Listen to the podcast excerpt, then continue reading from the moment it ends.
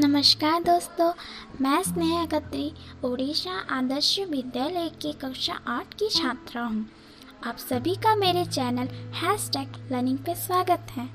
आज मैं आपको एक कविता सुनाना चाहती हूँ, जिसका विषय वस्तु है माँ की ममता।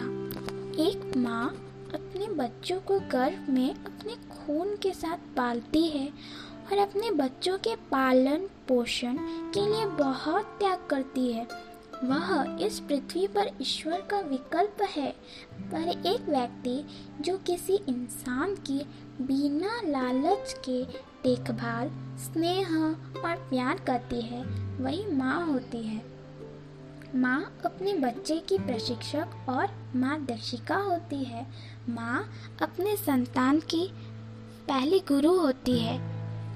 जब बच्चा छोटा होता है तब माँ बच्चे की उंगली पकड़कर उसे चलना सिखाती है उसे बोलना सिखाती है अपने हाथों से खिलाती है उस, उस बच्चे को लोरी गाकर सुलाती है। ऐसा सिर्फ़ माँ ही कर सकती है। तो चलिए मेरी कविता को आगे बढ़ाते हुए उन कव, उस कविता की कुछ पंक्तियाँ आज मैं आपको सुनाना चाहती हूँ। माँ की ममता।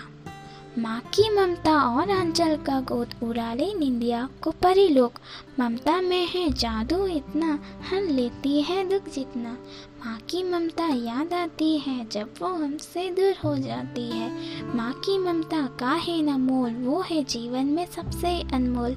ममता की पल्लू को पकड़कर जाते हैं बच्चे छुट जाने पर राह से भटक जाते हैं अच्छे अच्छे माँ की ममता को दो सम्मान कभी न करो, इसका अपमान। ममता में है इतनी शक्ति, हरा न सके कई काली शक्ति। चोरी होती नहीं है ममता, चोरी होकर भी मिल पाती है ममता। माँ की ममता, जैसी ममता कोई दे न सके, नहीं उसे उसकी ममता कोई ले सके। माँ की ममता है ऐसी ममता, लोग मरते दम तक भूल न सके। माँ की ममता। आशा करती हूँ दोस्तों, आप सभी को मेरी यह कविता अच्छी लगी होगी। धन्यवाद।